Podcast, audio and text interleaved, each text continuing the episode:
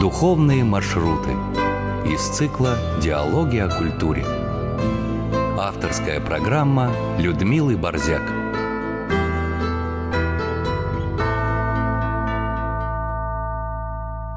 Режиссер программы Анна Тарасенкова. Здравствуйте, друзья.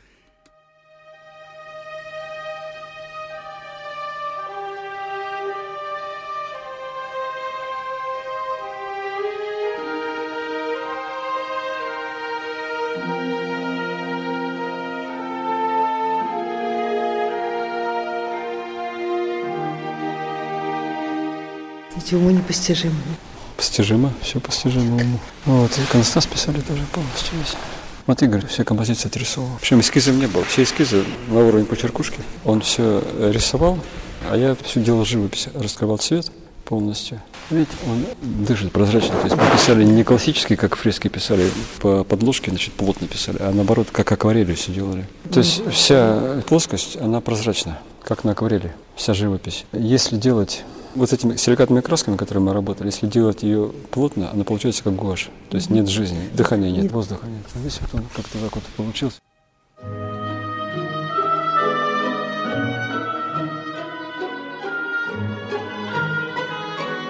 С художником-иконописцем Сергеем Георгиевичем Егоровым мы ходили по храму Успения Пресвятой Богородицы в славном городе Архангельске. Первый деревянный храм во имя Успения Божией Матери был воздвигнут на месте нынешнего храма еще в XVII веке. В грамоте 1626 года на основании храма читаем «Ас, смиренный великий господин и государь, святейший Филарет, патриарх Московский и всея Руси, папа Ксенофонта, пожалуй, благословить на тех храм, велел лес ронить и в том лесу воздвигнуть новый храм во имя Пречистой Богородицы Чеснага и славного Успения на том же наволоке Архангельского города над Двиною по нижнюю сторону и гостиных дворов» находившийся к северу от церкви густой сосновый бор, дал ей еще одно имя – Боровское. В 1694 году, в день Петра и Павла, на всеночном бдении в Успенской церкви присутствовал сам царь Петр I.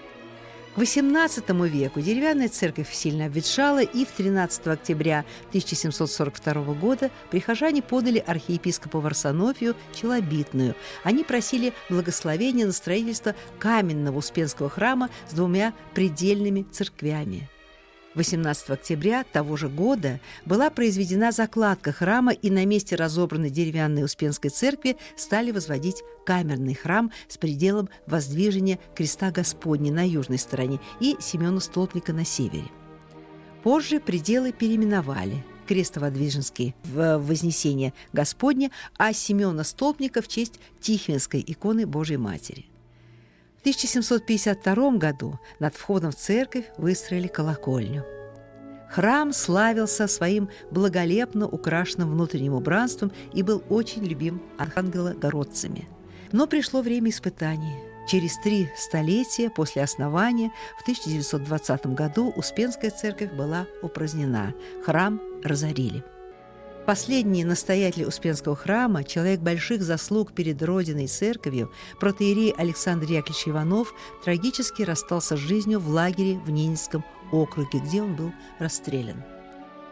В 1995-96 годах родился замысел воссоздания разрушенного храма Успения Божьей Матери на своем историческом месте – и по благословению епископа Архангельского и Холмогорского Тихона был объявлен открытый конкурс на создание проекта нового храма.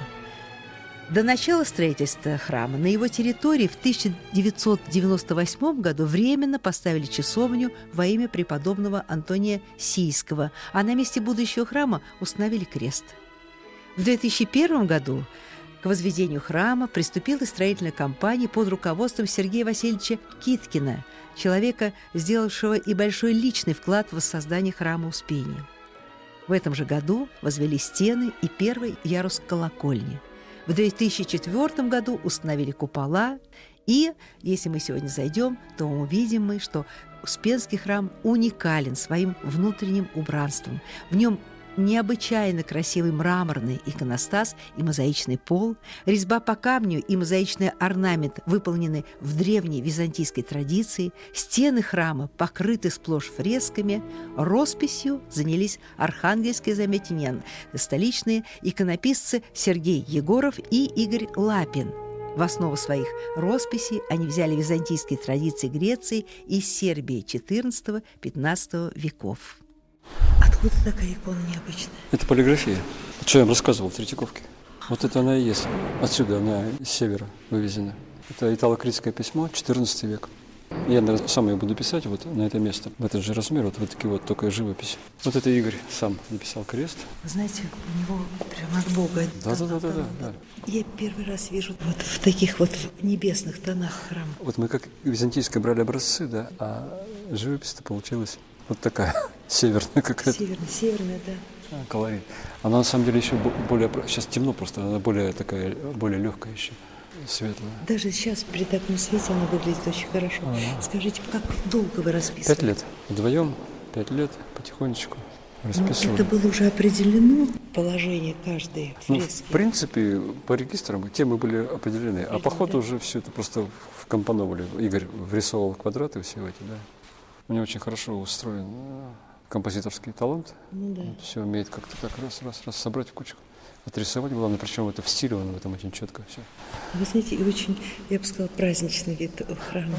Да, он Необычайно, очень нежный, праздничный, легкий. Вот, вот мраморный иконостас. Здесь никто никогда камнем не занимался. Просто под этот храм решили значит, сделать мраморный иконостас. Купили в Италии машину камнерезную. Люди когда, никогда не занимались камнем.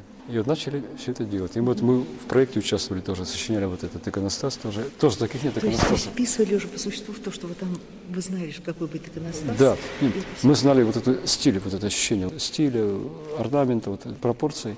Это трехъярусный иконостас мраморный, такого вот не бывает. Обычно мрамор, ну что, два яруса, Ну византийский, а тут он, его разделили значит, как дом на три части, и он получился такой, как из трех состояний, да. Это вот подворье российского монастыря строилось. Вот это. Да, а сейчас просто приходской храм. Мраморные полы, все сделано, турецкий мрамор, это все тоже с нашим участием, с проектами, со всеми. А иконы здесь, Сергей Георгиевич, вот эти иконы, это тоже ваша работа, да? Вот это писал я, это Игорь писал. Это мы с Игорем вдвоем писали полностью иконостас весь. То есть вы, наверное, отсюда не выходили? Мы периодически в Коломне работали, периодически где-то что-то еще делали тут между делами. Вот иконостас тоже писался так по периодам. Вы говорите, а мне как-то даже вот и не верится, что я стою с человеком, который вот это все своими руками Всегда вот много. ощущение, когда первый иконостас мы, мы писали, да? Мы писали, мучились там. Я два года в храм не мог зайти, смотреть на него. Так все не нравилось. Сейчас я прихожу, как будто в жизни его не писал. Это не мой иконостас вообще. Так же и здесь. Ты приходишь, ты понимаешь, что это как бы да, но как бы ты к этому отношения не имеешь. Вот ощущение внутреннее полное. было. Мы же, когда начинали, здесь же вверху было плюс 5, не было ни отопления, ничего, зимой. Пушка одна работала, дверей не было, были картоном забито все. И были леса строительные. И мы в фуфайках во всем. Вот этот барабан, он три этажа высотой внутри. Все было перекрыто. И вот мы там как подводные лодки поднимались в фуфайках, в шапках, два обогревателя, знаете, вот мы так работали. Ну, вот перчатка. Краска, она ниже плюс пяти уже не- нельзя Ну да. работать. да. Но это силикатная краска. У нее есть хорошее свойство, она пленки не дает, она в стене вся, как фреска в стену уходит, в штукатурку. И поэтому дышит она, стена очень. А вот что интересно, что в первую очередь бросается? Цветовое ощущение или... Цветовое. То есть эмоции сразу идет Эмоции, первые, да? да? вот, вот просто мне хорошо. Какой-то найден, знаете, вот колористический шаг моей душе. Я вот чувствую, что мне это хорошо. Он как, может быть, даже знаете еще, что чувствуется единая рука. И это очень То здорово. есть мы никогда не работаем толпой. Вот, ну, картина от двоих, так скажем, Да. потому что одному это невозможно сделать. Да. И каждый как бы свои сильные стороны использует в этой ситуации. даже для двоих я даже представить это не могу. Объем труда. А мы же писали, ведь вверху даже пишешь ты, каждый лик как иконой. Отписывается все, как на иконе ты пишешь. То есть нет такой задачи, что там ник- никто не увидит. Это монументальное искусство. Но ты пишешь его, но ты понимаешь, что даже маленькая вещь, каждая, она где-то там в потолке, даже большие лики, они сделаны на иконе. То есть отделка, отборка, все как на иконе сделано. То есть нет разницы, что ты пишешь фреску, что ты икону пишешь.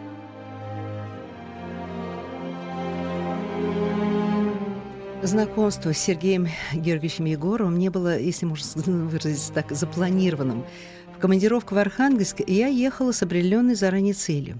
В аэропорту Архангельска меня любезно встретила Нина Сергеевна Киселева, начальник службы радиовещания ГТРК Поморье. Красивая, эффектная женщина.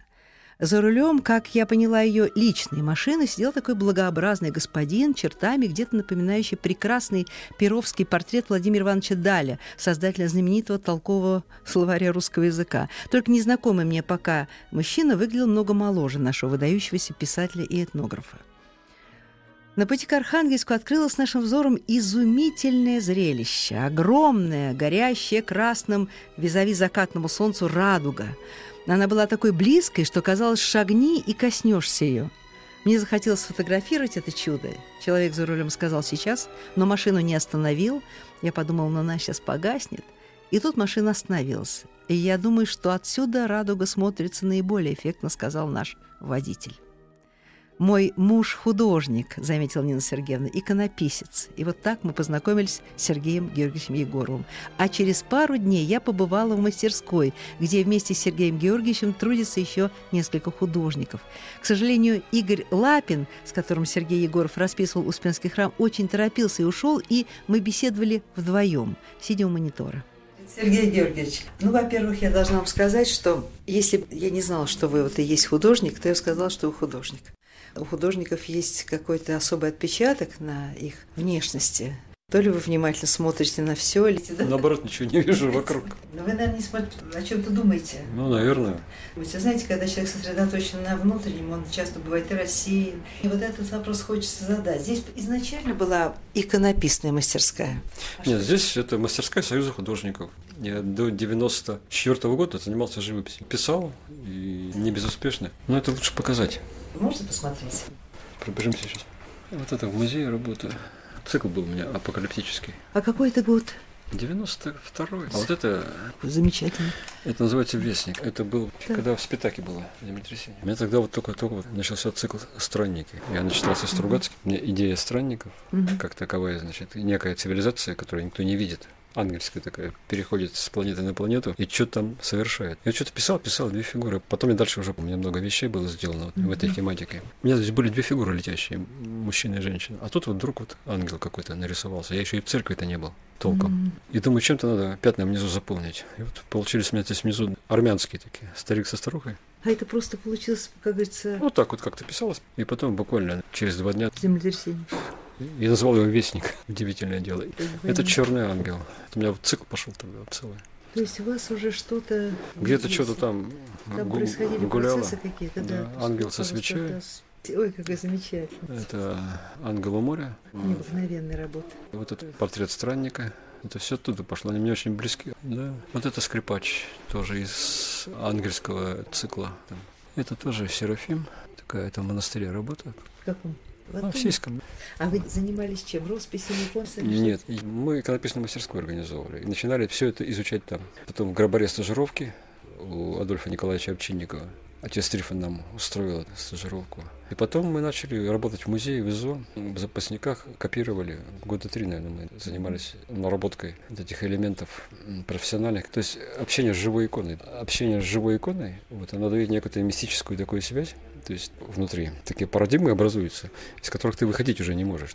От контакта вот с живой иконой 16 века, там, с чем мы работали. То есть какие-то у тебя заложенные границы культуры, из которой ты не можешь уже выскочить никак. Сергей Георгиевич, что значит общение живой иконой? Вы занимались... Мы снимали кальки с них, делали выкраски, копии. Но этого не может произойти, если вы просто, допустим, приходите на экспозицию, даже в тот же музей, не говоря о храме. Вот как в Третьяковской галерее, это колоссальное собрание. Вот да. ты стоишь с ней и тоже вроде бы общаешься. Общаешься, но ты ушел, и только ощущения остались, как бы такое эмоциональное. А тут ты изо дня в день плотно работаешь с иконой, и ты проникаешь вот в сущность ее, во внутреннюю. Я помню, первый случай был такой. Мы делали копию так, грубо говоря, реконструкция иконы. То есть, поскольку икона 16 века, это много утрачено, все. Но мы вытаскивали рисунок вот оттуда.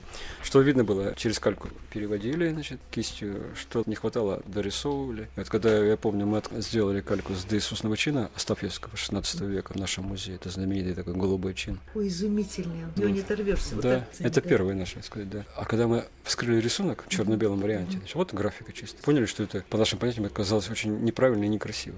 И решили, я вот помню сам хорошо, решил поправить одну линию. Я только поправил одну линию, рассыпалось все мгновенно. Я понял, что нельзя. Кого а почему вы, говорите, поправили? Ну, под свой вкус как бы решил, что вот здесь как-то не очень красиво. И я понял, что все, все исчезло. Сделали кальку, да, и решили реконструкцию сделать, как бы восстановить рисунок получше. Уж больно никакие такие, никакие. Ну, и все. И мы поняли, что лучше не соваться со своим этим с понятием в икону это дело такое. Просто так она не получится, икона. Ну, да, конечно, да. вот этот ангел Белого моря. Замечательно. Это как золотые волосы, прям. Ангел Белого моря, да, вот mm. слушай, написалась как-то она меня. Я однажды давно не видел ее, она в коллекции музея. И потом как-то была выставка, я ее лет 10 не видел, живем 15. Иду, иду по выставке, смотрю, так меня зацепил, говорю, ух ты, думаю, что за работа-то? Я понял, что это моя работа. Она меня так зацепила. Она ближе вот к этому, к цвету. Немножко такой пересиненный, перезелененный. Это 90-е годы тоже. Ангел, который мечтал о Луне. Короче, вся тема перешла в икону тихонечко. Ну, Они тоже... вокруг, наверное, вас летали, летали. Так, наверное, потому летали. что... Да, это ангел с чашей. Матушка Ксения меня ее выпрашивала все. Коломенская. Я же потому что там иконостас писали в Коломне, у игумени Ксении. Писали иконостас соборный. Значит, интересная история. Это вообще был, по-моему, у нас третий иконостас всего, 2005 Значит, короче, в Третьяковке есть такая, видели, наверное, часто икона «Царь славы». И вот эти иконы, три, это Иоанн Богослов, это икона и это, они такие небольшие сербские письма. Отсюда вот Копачева деревня есть, 100 километров от Архангельска, село Кривое, Диминово сейчас называется. Там был новгородцами основан в XII веке монастырь мужской. И в 20-е годы Померанцев реставратор московский, собиратель икон, вытащил из подвала оттуда вот этого царя славы, а итало-критское письмо 14 век. А это Сербия Македония, 13 век. Здесь же была новгородская метрополия. У нас здесь шедевры такие были вообще по северу. Вот у нас есть иконостас в Чучерме был. Сейчас в Третьяковке одна работа висит. Балканское письмо 16 век иконостаса. Полностью был балканское Сергей письмо. Георгиевич, балканское письмо, вот его отличительное.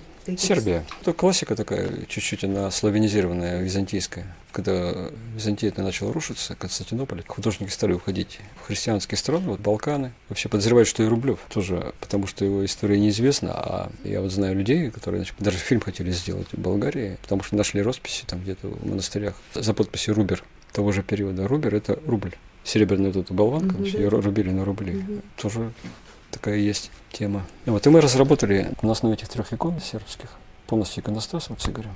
Ну, там все, короче. А это вот Иисус начин.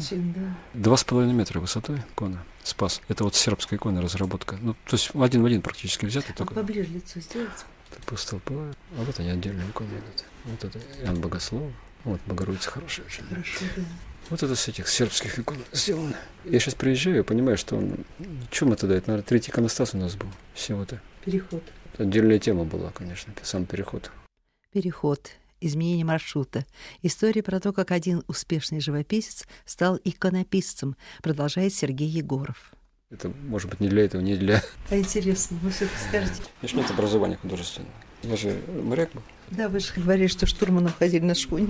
Ну, я за границу ходил, после училища два года прошло, и как-то так сложилось, что я ушел с флота. Паруса кончились, и дальше началась обыденная жизнь, рейсы. А поскольку характер у меня был свободолюбивый и дурной всегда, то есть для меня дисциплина, для меня это как-то не любил, давления никакого. Потому что я ушел с пароходства, я еще на Западе угу. работал. А Запад это была шхуна, шхуна которая... Короче, это учебное судно нашего училища мореходного, курсантов. И тогда мы с Ниной познакомились. Потом, когда я ушел с флота, надо было что-то делать. Я, поскольку что-то когда в детстве рисовал, пошел вот в рекламу работать. Он меня познакомил с художниками, поскольку она ими занималась очень много сама. Сама рисовала когда-то. Я попал в студию к Борису Копылову, наш художник известный. Mm-hmm. Через него я начал заниматься живописью. Ну и так же начал участвовать в выставках потихонечку. Работал там оформителем в Союзе художников в 70-е годы. Ну и вот так потихонечку мастерской мне дали. Я вот работал, работал. В 91-м Союз вступил. Тогда это еще было не просто все. А потом богема, понятное дело, жизнь бурная. Ну и пострадал значит, однажды.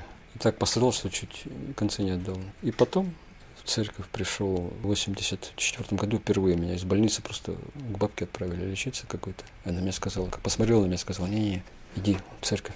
И вот я попал к отцу Герману, Соловецкому, духовник Соловецкого монастыря. И вот от него, собственно, и началось. А потом я в 94 году познакомился с настоятелем Сийского монастыря, отцом Трифоном, архимандрит сейчас. Ну, короче, попал в церковь я по-серьезному. И вот там вдруг меня пробило, не знаю с чего, иконой заниматься. Ну и, кстати, там у меня все начало проходить. Потихонечку в монастыре стал я воскресать. И когда я приехал в центр Грабаря на стажировку, я, я первый поехал, Игорь потом появился. Привез свои там картинки, все живописи, ну, показал. Они посмотрели, ну, ну, давай попробуем. Посадили меня на кальке, и я-то приехал, думаю, ну, что там икону писать? Так на картинке ты посмотришь. Очень просто все. Там я, конечно, кучу калек перекопировал. Я вот за этот месяц, пока я работал, я разучился говорить. Я понял, что я потерял язык за это время. Потому что общинников, когда значит, мы собирались пить чай, там такой коллектив хороший был. Значит, да, Марина Васильевна Наумова, вот такая известная очень, реставратор, прекрасная иконописица, она же Никола на пыжах в храме Владимирской, это ее работа. Вот она уже в годах хороших. А Овчинников это же ходячая энциклопедия, просто такой-то кладезь. И значит, когда я раскрывал рот и закрывал только, когда значит, он уходил из-за стола. Это меня так потрясло, что я столько информации начал получать, что я в жизни такой близко даже предположить не мог. И передо мной стал открываться горизонт. И вот с этого все началось. Ну, а потом мы тут так потихонечку сами-сами ну, консультировались в Грабаре по каким-то вопросам. Нам сказали, ну, направление правильное, дерзайте сами. И дерзаем до сих пор.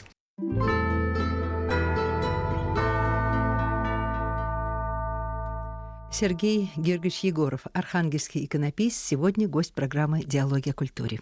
Нужно ли художнику образование? Да, нужно, потому что мне его не хватает. Где вы чувствуете, что его не хватает? Ну, вот в каких-то профессиональных моментах, вот в рисовании, всегда какие-то напряги. Гораздо тяжелее приходится все это преодолевать, потому что в живописи легче, в светской. У тебя нет критериев, с чем сравнивать, кроме как с собой. Здесь перед тобой история с дохристианского искусства, Сначала тебе все нравится, что ты делаешь, а потом ты когда начинаешь понимать, ты понимаешь, что ты настолько далек от совершенства, что даже можно успокоиться и даже не рыпаться, потому что это искусство соборное, за столько веков каждый как бы приносит свой какой-то нюанс, начиная от Византии, от ранних христианских искусств. Поэтому со своим я художественным ползти в это, это безумие просто. Когда ты хватаешься писать икону, твое вот это нутро живописное начинает лезть, ползти туда и ты понимаешь, что это не икона, и пытаешься в икону себя загнать, это просто очень трудно, икону делать. Но с другой стороны, ты наполняешь ее неким чувством, которое ты приобрел там. Вот это пластическое чувство, вот ощущение живого чего-то. Ты каждый раз, как будто ты первый раз начинаешься. Ну что, через силу? Нет, не через силу. То ли повышается уровень требований к себе, а это очень тяжело, потому что не хватает ни талантов, ни понимания, ни знания. Вот я когда работал в Союзе художников, оформителем, у нас старики наши, еще военные, писали эти советские иконостасы на площадь всех вождей наших политбюро по три метра. Вот у нас было четыре автора. Ты выходишь, значит, смотришь, ага, это писал Симаков, это Чумаков. Почему? Все один в один. Прищур легкий. Прикопаться никто не может. Но они все автопортреты. Это печать любого художника, который делает копии. Недавно прочитал у Баниониса по поводу современных движений, что вот надо как-то икону, новые формы, новые формы. Как же он сказал-то? Картина должна наполняться не новой формой, а вечностью. Представляете, как ты оденешь костюм наизнанку, и что будет? Будет глупо. Но для меня икона, ну, как крестом это нельзя называть, но это такой очень тяжелый, в смысле тяжелый внутренний труд. То есть тебе надо из всего многообразия вот, наследия огромного, исторического, пластического, что-то взять то, что тебе близко, чтобы это с тобой в конфликт не вступало, вот эти все вещи. Мои друзья говорят, ты что ты, говорит, Егор, ты же такой живописец был. Ты такие вещи, ты, ты что, брось ты все, иди обратно. Что там икону написать? Ну, говорю, дураки, вы дураки, вы ничего не понимаете. У вас, говорю, критерии, вы сами для себя гении. А тут передо мной две тысячи лет истории, и вот когда я взялся за кальки, за изучение икон, я понял, что мы очень на низком уровне стоим по сравнению с теми даже с северными мастерами. Потому что это люди, которые воспринимали традицию, усовершенствовались. Мы же все перекати поле. У нас порвалась связь времен, и мы ни к чему не привязаны. Поэтому, чтобы вот как-то это восстановить, связать вот эти вот корни, потому что без них ничего не сделаешь все равно. Вот смотрите, Сергей Георгиевич, замечательный был художник Юра Сильверстов. Это был начало самых 90-х годов. Он как раз тогда первый передо мной вот эту теорию обратной перспективы стал разворачивать просто словесно. Он сказал, вот этот золотой фон иконы, это не мы на икону смотрим, мы оттуда мы просматриваемся. А о том, что мы оттуда просматриваемся через икону, так подумать, то становится немножко даже страшновато. Вы об этом никогда не думали? Что вот вы пишете, а пишете это не отсюда, а должно получиться оттуда. Честно говоря, вот иконы или роспись, или чем-то занимаешься, не до мистики. Вот мы писали храм, пять лет писали вдвоем с Игорем, стены. Иконостас писали. И нас спрашивают, что вы ощущаете? Ощущаем себя, что мы ремесленники. И наша задача сделать красиво. Что сверх того получается, то благодать. То есть ты этого не ощущаешь лично. У тебя нет ни восторга, там, значит, ни этих самых благоуханий и откровений, и голосов. То есть ты просто плотно работаешь. Насколько ты можешь, выкладываешься наизнанку. Вот мы Успенский храм расписывали. Первый храм в жизни был. Мы никогда стены не писали. Ну, ну ладно, иконостас напишем, как, поскольку уже писали. А роспись мы даже не знали, что это такое. А он 7 этажей высотой, там еще стройка была, все в лесах было. И мы пришли, значит, краску мы нашли, какая краска. И я говорю, отец Трифон, ну что делать? Он говорит, ну, давайте, благословляю, значит, попробуйте. Mm-hmm. И вот мы вышли в купол, начали сверху. Никогда в жизни, у нас не было даже эскизов расписи храма. Игорь, поскольку он мечтал храм расписывать, а я не мечтал, он знал, интересовался, какие там регистры идут, значит, да, как там последовательность композиции, все, да. Но это одно дело знать, другое дело это применить все. И вот мы начали с купола, с Христа. 4 метра диаметра, значит, такой свод. Это была отдельная песня, но мы за месяц его... Лежа, стоя, как писали? Да всяко там. И лежа, и ложились, и поднимались. Очень сложно было такое первое. Мы не думали, что мы напишем вообще когда-нибудь. Ну давай попробуем ниже барабан пойдем. Ну давай попробуем барабан. Вот, отойти, посмотрите. Не Невозможно. Нет. И потом барабан начинали писать еще при дневном свете, а дальше-то барабаны написали, опустились, а там леса были сплошные. Не отойти ничего. И мы писали вслепую буквально. То есть ты когда уже у тебя что-то получилось, ты понимаешь, что это было тебе как водили рукой, благодать какая-то. То есть ты это, когда работаешь, не понимаешь. Вот когда мы все это убрали леса и поняли, что мы попали в точку. То есть это очень сложно, огромный объем, значит, там нужно очень четко выдерживать тональность и цветность. Если ты переберешь на таком объеме, это все умножится, и mm-hmm. человека задавит просто. И как-то мы так вот писали, писали и, и написали. Что ваш духовный руководитель сказал, который вас благословлял? А он, мы когда по первости начали показывать ему, он никуда не поднимался, никогда очень высоко было, отец Трифон. Фотографии, отснимали же все. Бачка, вот мы. Это ужасно, кричал он. Это ужасно. Бачка, я тут преподобному голову увеличил немножко. Что? Он юморист такой, ты преподобному голову увеличил? Не, батюшка, я уменьшил. Что? Ты преподобному голову уменьшил? Да я тебе... Вот такие вещи. Ну вот к вопросу о том, что ты чувствуешь, не чувствуешь ты этого ничего. Я лично, по крайней мере, не чувствую. Просто когда пишешь, настолько сливаешься с образом, с иконой, что не знаешь, с какой то стороны в самом деле. Духовные маршруты из цикла «Диалоги о культуре».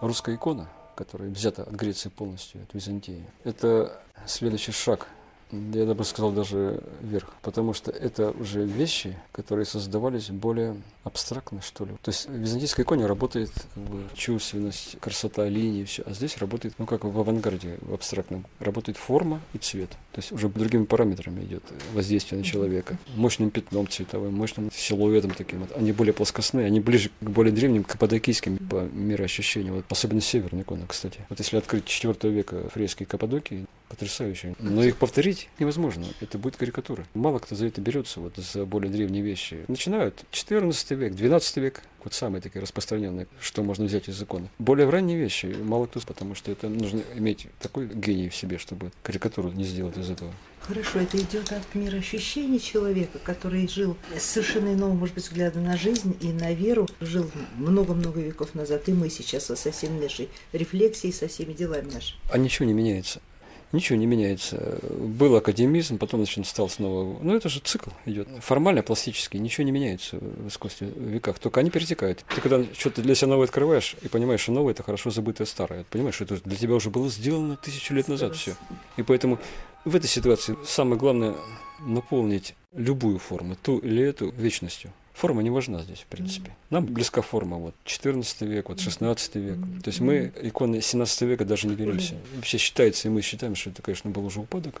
Европейское влияние живописное, да. То есть форма как бы себя уже изжила. Не то, что изжила, она уже, видимо, поднадоела. И они решили, значит, что-то вот новое открылось перед ними. Новое это переросло опять в старое. Ну, так вот, одно, одно в одно перетекает потихонечку. Вот есть Никольский собор в Санкт-Петербурге. Mm. Морской считается. Ну, там я однажды была, они поминали подводников всех погибших. Mm. Я вышла на смотрю, там одни формы черные. То есть моряки исключительно были. И вот этот собор, он такой двухпалубный, скажем mm-hmm. так, нижний верхний храм. И вот я стала просто так лыбиться на все эти иконы, потому что это был какой-то балет 18 века.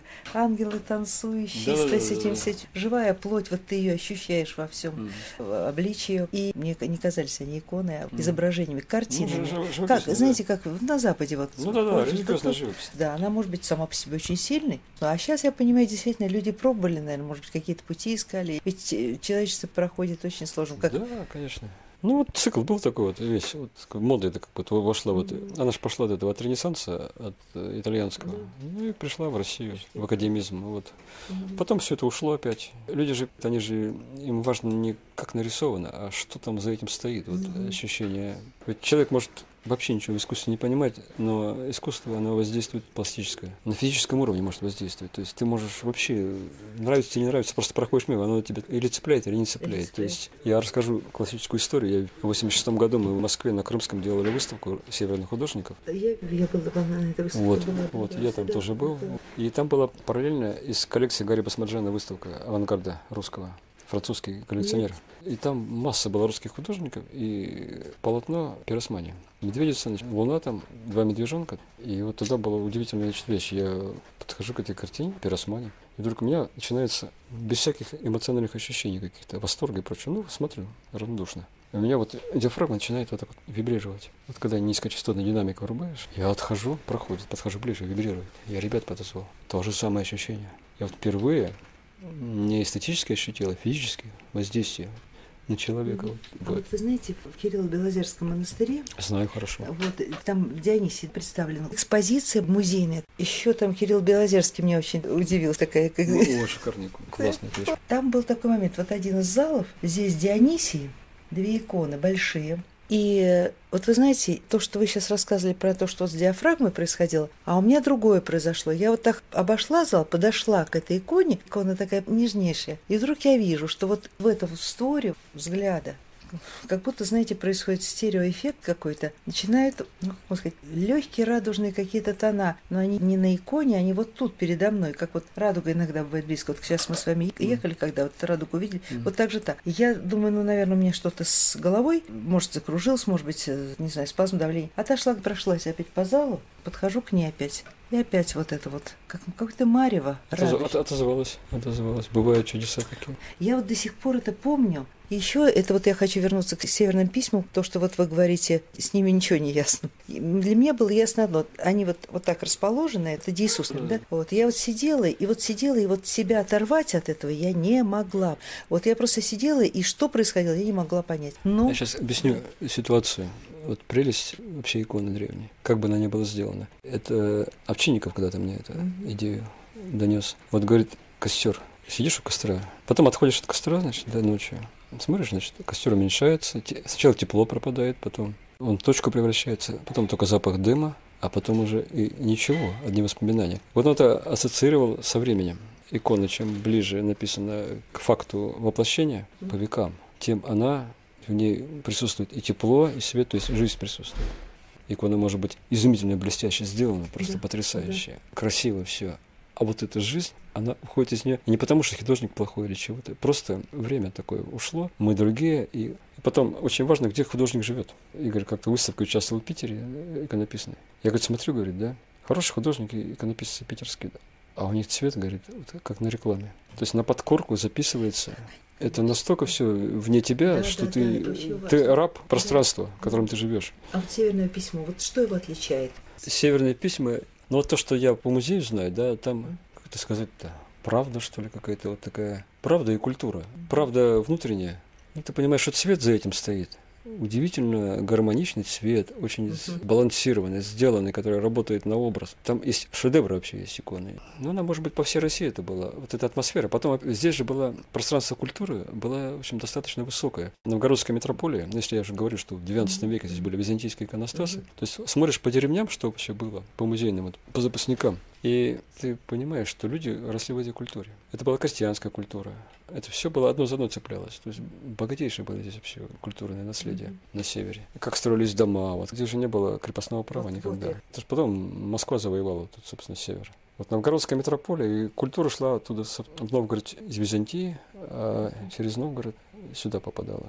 Судя по музейной экспозиции, вообще, конечно, что потрясающие вещи. Вот сейчас я делал список с грузинской Божьей Матери 16 века Ненокса. Я с нее начинал лет 20 назад, вот это первые попытки были. Пытался ее написать. И вот только сейчас что-то отдаленно похожее получилось. Более-менее. Вот сейчас могу показать, кстати.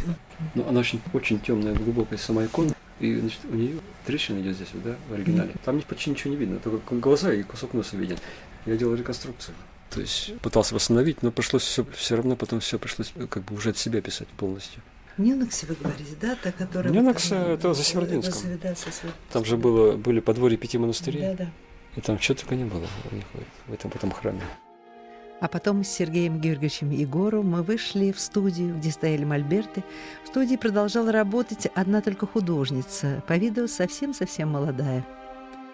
Сергей Георгиевич, скажите, пожалуйста, ну, вы, значит, работаете здесь втроем в мастерской, или у вас больше народу здесь? Или вы как представили своих, Втроем. своих э, товарищей? Да, втроем. Да? А это тоже люди, которые пришли к, к Вот иконописи тоже такие? Игорь был келейником отца Исафа, который Верковский монастырь открывал, начинал. После армии пришел, там крестился в армии, очень верующий был, хотел монахом стать, но, слава богу, не получилось. Вот. И отец Исаф, когда отсюда уходил, отцу Трифону сказал, вот и мне, мы с ним знакомы были хорошо, вот я вам отдаю Игоря, воевого, пусть иконописцем будет. У Игоря образование 10 классов.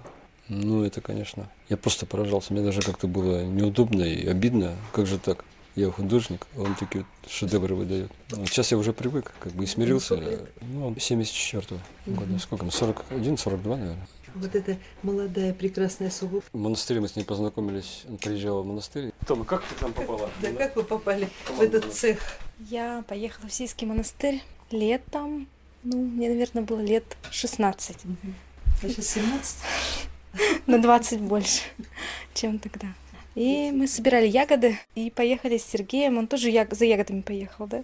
И что-то такое, у меня были руки поцарапаны, как-то так пластырем поклеены. Через озеро Святое, да. Туда за ягодами, за брусничный год такой был.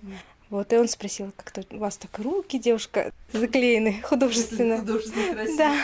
И что-то вот разговорились. Я говорю, я вот в художественной школе училась. Здесь учились? Да, да, да. И вот сейчас в лицее учусь художественном, на тот момент студентка была. Вот, он говорит, вы как интересно, почему к нам в мастерскую не заходили? У нас тут такая написанная мастерская.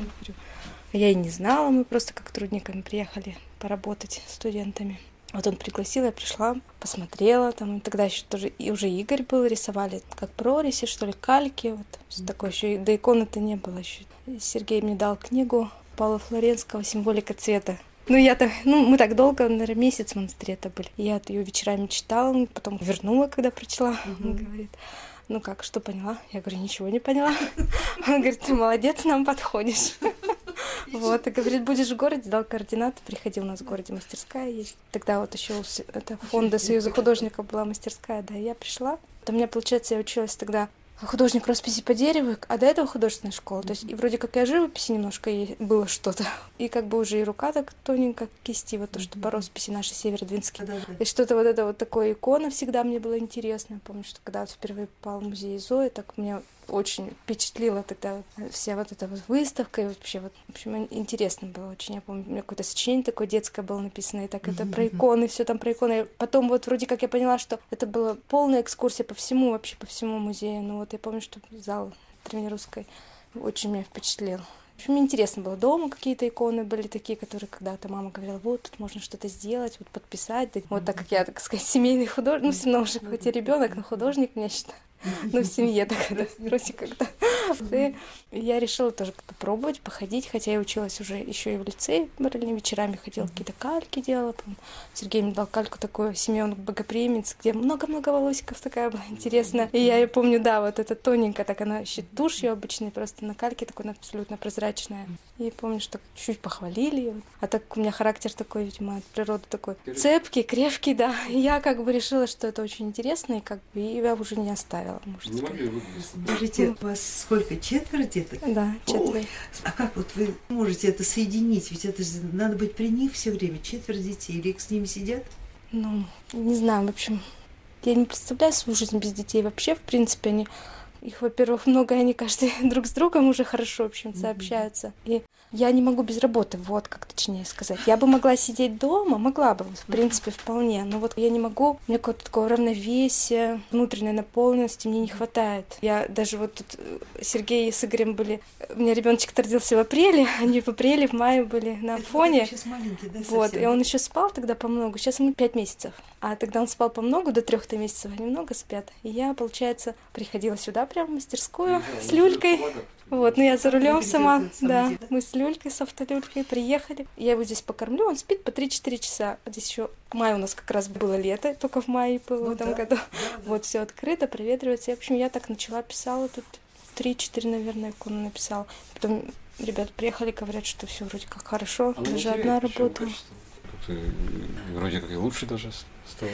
Просто счастливый человек. Вы знаете, счастливый Ну, да, человек. да. Это по лицу это Я видно. знаю. Вы знаете, по лицу это видно. Просто от вас так и вот и идет это все. И, наверное, с Ну, вами я нужно говорю, что она органичная. И поэтому я очень детей люблю, очень их хотела, и очень последнего, очень долго хотела. И работу очень сильно люблю. У вас Получается, что одну из набор? Там другим. девочки, мальчики, кто у вас? Старший у меня сын, потом единственная дочь и Да. два мальчишки. Такой четыре года и пять Ох, месяцев. как хорошо, хорошо. Тамара, дорогая, не смею вас задерживать, потому что вы сейчас побежите домой. Я желаю всей души вам, во-первых, всему вашему семейству, ну, ну, как бы сказать, процветания в хорошем смысле слова, и здесь тоже, чтобы у вас все Ну, получилось. мое, мое стражу пополню. Всего вам доброго, спасибо, Спасибо дорогая. вам. Всего доброго, я обязательно предупрежу, когда будет передача. Спасибо вам огромное, Сергей Тамару, ну какая она очаровательная. Прям приятно смотреть на человека. Ну что Ну, ж, тому вот характер. Крепкий у клипа. ну это видно. Ну, если он зацепится, Всё, все, да. косми ляжет, будет прошибаться. Хочется пожелать маленьким детям Тамары счастливого художественного будущего, ведь они растут в несуетной атмосфере иконописания. Вот, друзья, на сегодня все. С нами был архангельский иконописец Сергей Георгиевич Егоров. Всего вам доброго.